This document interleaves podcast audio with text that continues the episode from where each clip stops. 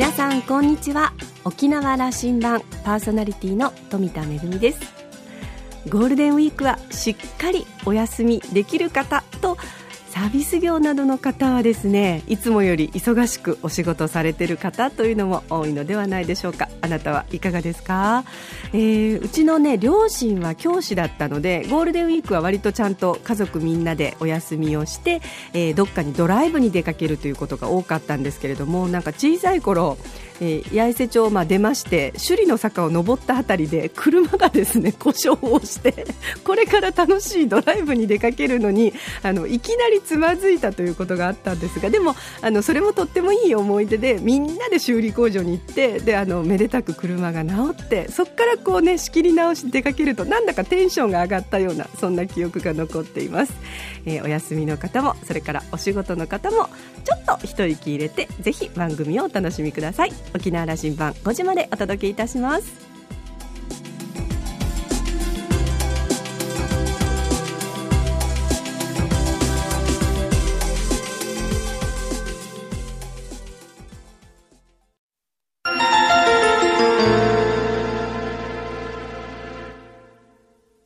那覇空港のどこかにあると噂のコーラルラウンジ。今週は衆議院議員の渡嘉敷直美さんとラウンジ常連客で沖縄大学地域研究所特別研究員の島田克也さんとのおしゃべりです。渡嘉敷さんは1962年生まれ東京都の出身です。渡嘉敷さんの父方のおじいさんおばあさんが沖縄出身という沖縄三世です。昭和大学薬学部を卒業後資生堂に入社し広報部門で活躍します。早稲田大学ビジネススクールで経営学を学んだ後に1999年東京都杉並区議に初当選。政治の道に入ります。杉並区議を2期務めた後2005年の衆議院議員選挙で大阪7区から立候補し初当選。現在は3期目です。その間厚生労働政務官や厚生労働副大臣を歴任。現在は自民党の厚生労働部会長を務めています。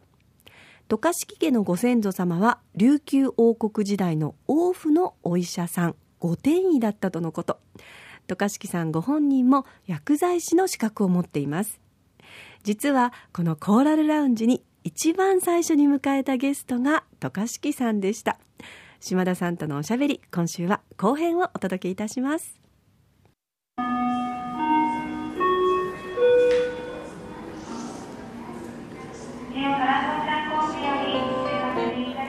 政務官もしたし、はい、副大臣ももうしました。なさって、ええ、今は自民党の厚生労働部会長,、会長。ええ、これ権限大きいでしょ？そうですね。これあの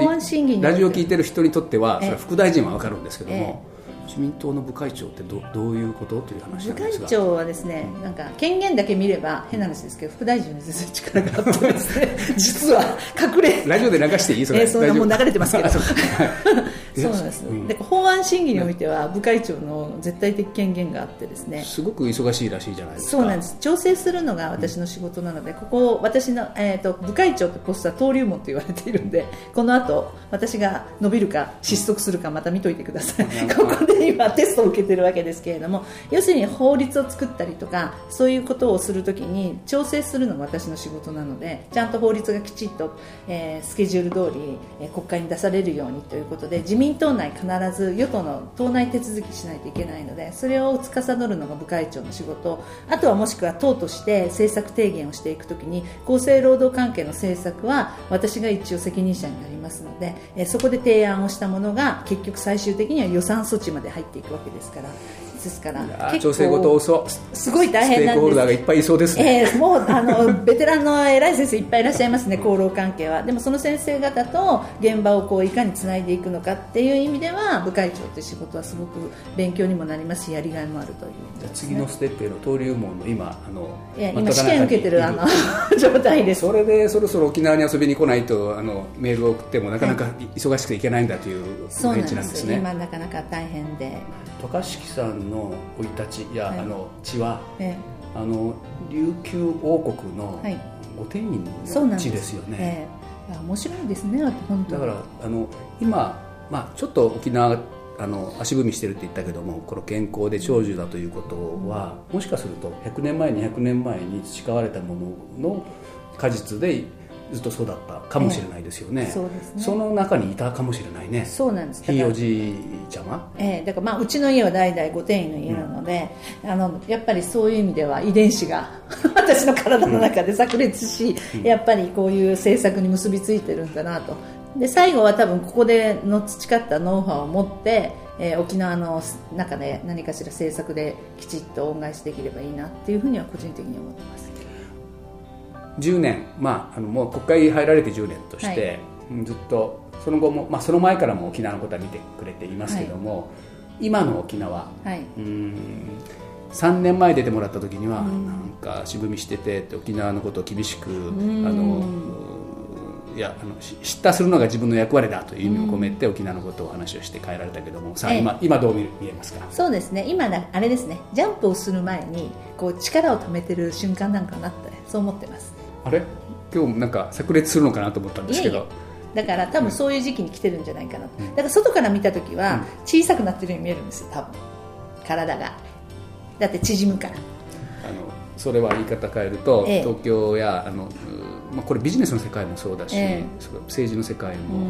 いや沖縄はなぜか今どこに向かおうとしてるか分かんないよということのメッセージをよく出てきていますね、え、そのことかな？そう。でここでしっかり悩んでおいてほしいんですでこれ悩むと悩むっていうのは今への状況を良くしようということですから。でここでしっかり悩んでおくことが大切だと私は思います。っていうのは私も落選した時全く同じだったからです。だから結局順風満帆な人生なんてありえなくてですね良かったり悪かったりいろいろあるわけでやっぱり沖縄今正直言えば厳しい状況にあるように外から見えるはず。でこの状況をやっぱり沖縄の皆さんもしっかりと冷静に見て今の状況を良くするにはどうしたらいいんだろうってこう考えることがすっごい大切でそうするとこう前向きなエネルギーにすごい変わってくるのでそれがあるチャンスが来た時に大きくジャンプする時の力になりますので今私だからジャンプしようと思って体がだんだん小さくなっていくその段階態でこれは力貯めといた方が絶対いいです。し思いっきり悩んでほしいんです沖縄の皆さんには。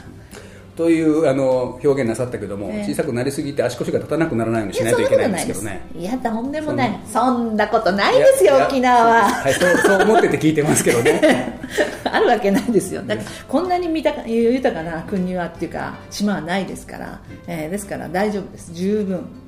ただちゃんと悩んで手を打っておかないとやっぱりダメだなっていうのは思いますね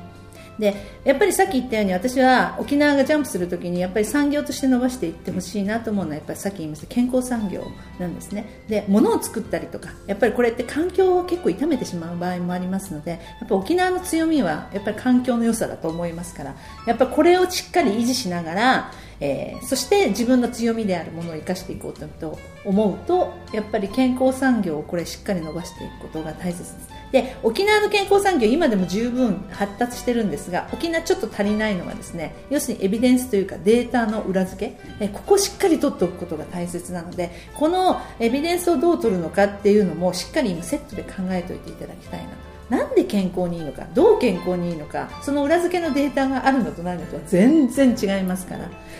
思い出してきた。あの、はい、3年前やねその前の話はね、うん、沖縄はいいものも作ってるみたいだけども、うん、そこ外にマーケティングしていく力ないよねということを盛んにメッセージなさっていた、えー、ちょっと変わりましたね。そうですね。開発もう少し掘り下げろよということを、えー、でもマーケティングの時に私も言いますけど同じことなんです。マーケティングする時にそのデータが使えるんですだからそれはすごく力になりますしだからそのためにもぜひデータをしっかり作る仕組みを作っておいてほしいんです。大阪で始まろうとしているこのケント構想、はい、これ渡嘉敷さんがその要のところにいてくれたら、はい、沖縄は絡めると思ってるんですが、ええ、それは大阪のケント構想というのは日本を代表する一つのその健康産業にしていこうという動きになるわけですよね。はい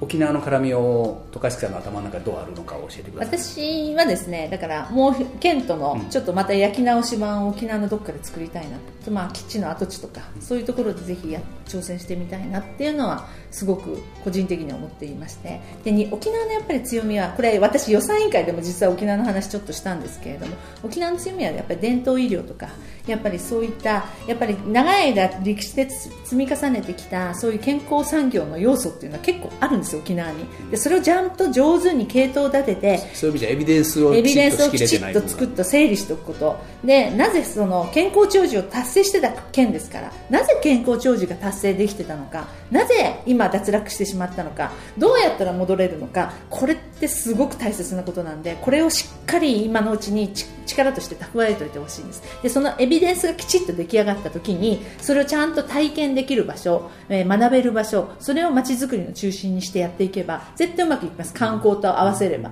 その時代にはもう観光という言葉じゃないかもしれませんけどね、えー、あの人は期待ですよね。そうです。それが学べると、ね、そうで沖縄に行ったら健康で長生きできるノウハウを教えてくれると。さらに伝統文化芸能もあるわけですから。だそれも一緒に体験しながらですねやいけるって。渡嘉敷さん、はい、エビデンスとなぜあのその琉球がその健康ということをあの打ち立てることができてたかという話を、うん、えーと、ひいおじいちゃんと話す機会があるんですか？おじいちゃんと絶対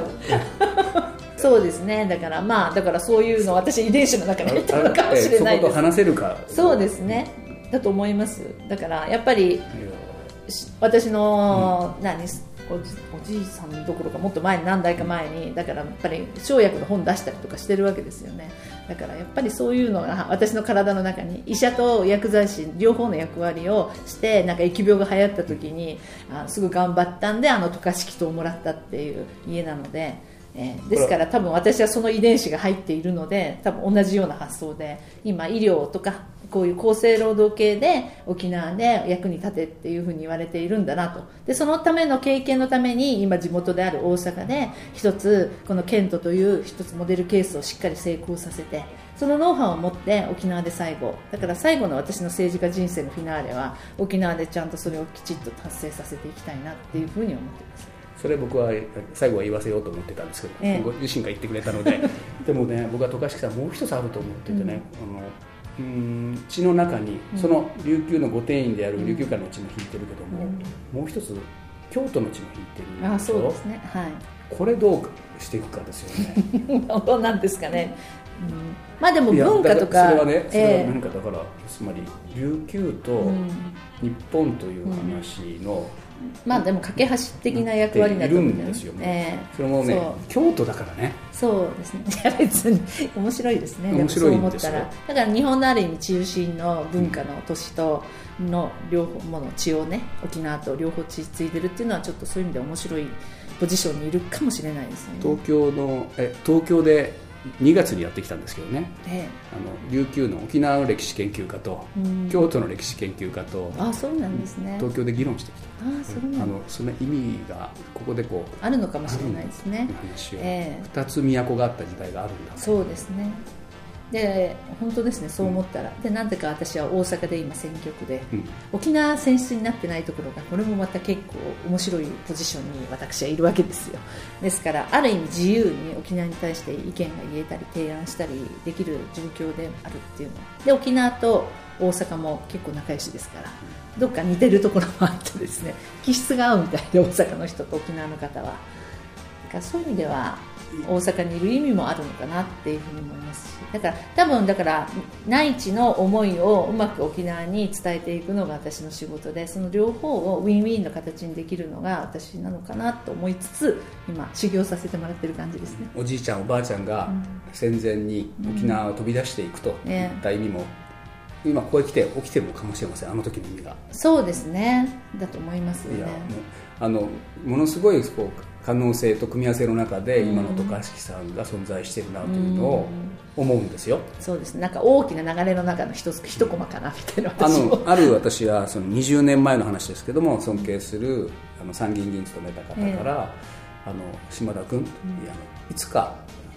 この方が沖縄のことを大事な仕事をすることが来るからと。いうことを植木光則先生から私は言われてたので、ね、植木先生いや植木先生のことはね沖縄中の皆さんが、うんえ。ー、あの大変尊敬した先生でいらした、はい、その方が十勝さんのことは褒めてたな、ええー、もうすごい可愛がっていただきましてね島田さん紹介してくれた植木先生ですから、はい、なので どこまでもあの私がお手伝いすることはしますよというのがそうなんですけど、えー、沖縄羅針盤的には11年目の番組に入りまして、沖縄の将来を照らしていこうというのがテーマなんです。今、あの高敷さんから見た沖縄の話も聞きました、あの、改めてもう一度ご自身あの沖縄との関わりこれからあの政治家人生がこう成熟していくというかこう乗ってくる頃になっていくんだけども、はい、さあどう関わってもらえますか？そうですね。だから、まあ、さっき言ったように、うん、ジャンプ今しようとして体が小さくなってる時なんでジャンプ仕掛けた時に背中を押すのが多分私の仕事かなっていうふうに思いますしだから今ケントで私もいろんなノウハウをしっかり蓄積してでそのノウハウをきちっと沖縄に伝えられるように今その準備段階かなっていうふうに思ってます。この56年あまりあの沖縄でお話を聞く機会なかったなと思ってるんですけど、うん、そうするとジャンプする頃になったらたびたび来てくれるという状況かな。だからそういう形で今はだからケントに注力してその前は沖縄タウンでしたから。今実はケントのこのプロジェクトって根っこは沖縄タウンなんです。やり方は全く同じ。杉並でやった杉並でやったそうです。あのあのプロジェクト。あのあれが全部下敷きですから。あのやり方を全くそのまま踏襲してやってるんです実はケントって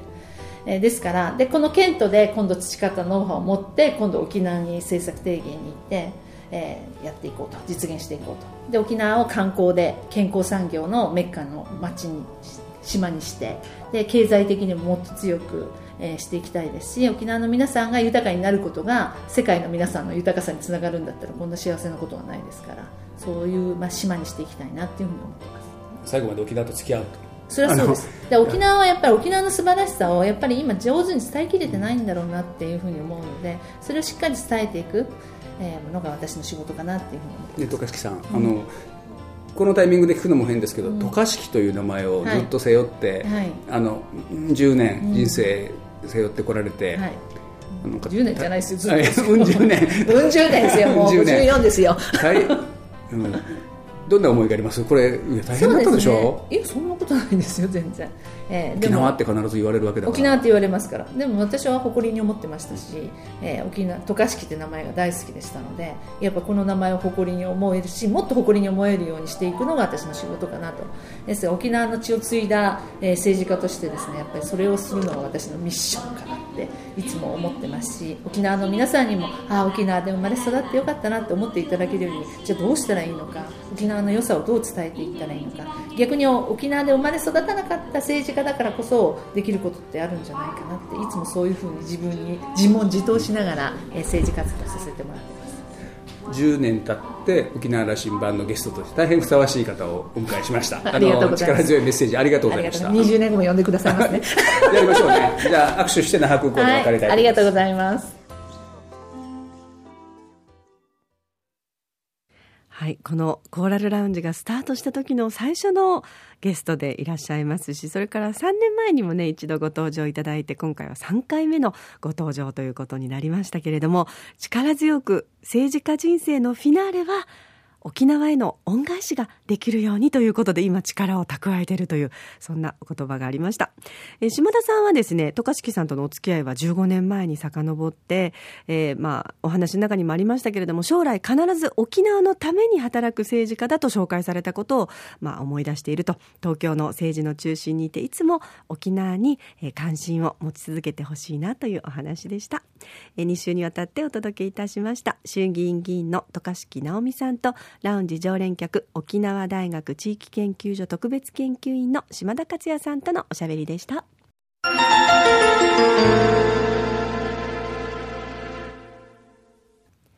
めぐみのあしゃぎだよりのコーナーです。えー、番組がですね11年目に入ったということで先日、えー、私とそれから、えー、コーラルラウンジ常連の島田さんとそして番組ディレクターと一緒にですね懇親会に出かけました。私あの友人たちと出かける時は、まあ、那覇の町ですと大体栄町あたりとかそれから新都心に行くことも多いんですけれども先日はですねさあ那覇の町に繰り出そうと言って、えー、島田さんが連れてってくれたところがですね、まあ、桜坂からあの一番本通りあたりの、まあ、いわゆる町具合と呼ばれる地域だったんですけれども、久しぶりにこう、夜の町側を歩くの私とっても久しぶりだったんですけれども、大変面白かったですね。あの、迷路のような感じで、まあ、沖縄の数字側の魅力っていうんですかね。あ、こんなところに小さな数字は、角を曲がるとまた数字はみたいなところを、ちょっとあの、モロッコの迷路あたりをね、あの、散策してるような、そんな雰囲気で、いろんな角を曲がりながら、あ、これ一人ではこれなんですよというような感じで。でも、あの、あちこちにですね、お店があって、て、そこはあの、地元の方ももちろんですし、観光客の方もそうですし、なんか聞こえてくる声が外国語もあったので、みんなどうやってこの数字が あの、進んでこうして、あの、まあ、隠れ家的なお店を見つけてるのかな、素敵だなというふうに思いましたけれども、三振の音が聞こえてきたり、それから、あの、賑やかなパーランクが聞こえてきたりして、皆さん、那覇の夜の街を楽しんでいらっしゃいました。私もちょっとこれで目覚めてしまいましたので、またあの、行ってみようかななんていうふうに思っています、えー、ゴールデンウィーク皆さん楽しんでいらっしゃいますでしょうか？ぜひあのディープな那覇の街もとっても面白そうなので、えー、機会があったらどうぞお出かけください。めぐみのあしゃぎだよりのコーナーでした。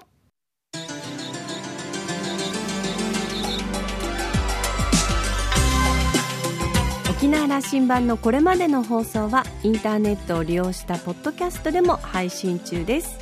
ラジオ沖縄もしくは沖縄羅針盤と検索してホームページからアクセスしていつでもお楽しみいただけます。それから私富田恵やコーラルラウンジ常連客の島田克也さんのブログやフェイスブックでもさまざまな情報を発信しておりますのでお時間のある時にぜひこちらもチェックしてみてください。沖縄羅針盤今週も最後までお付き合いいただきましてありがとうございました。そろそろお別れのお時間です。パーソナリティは富田恵でした。それではまた来週。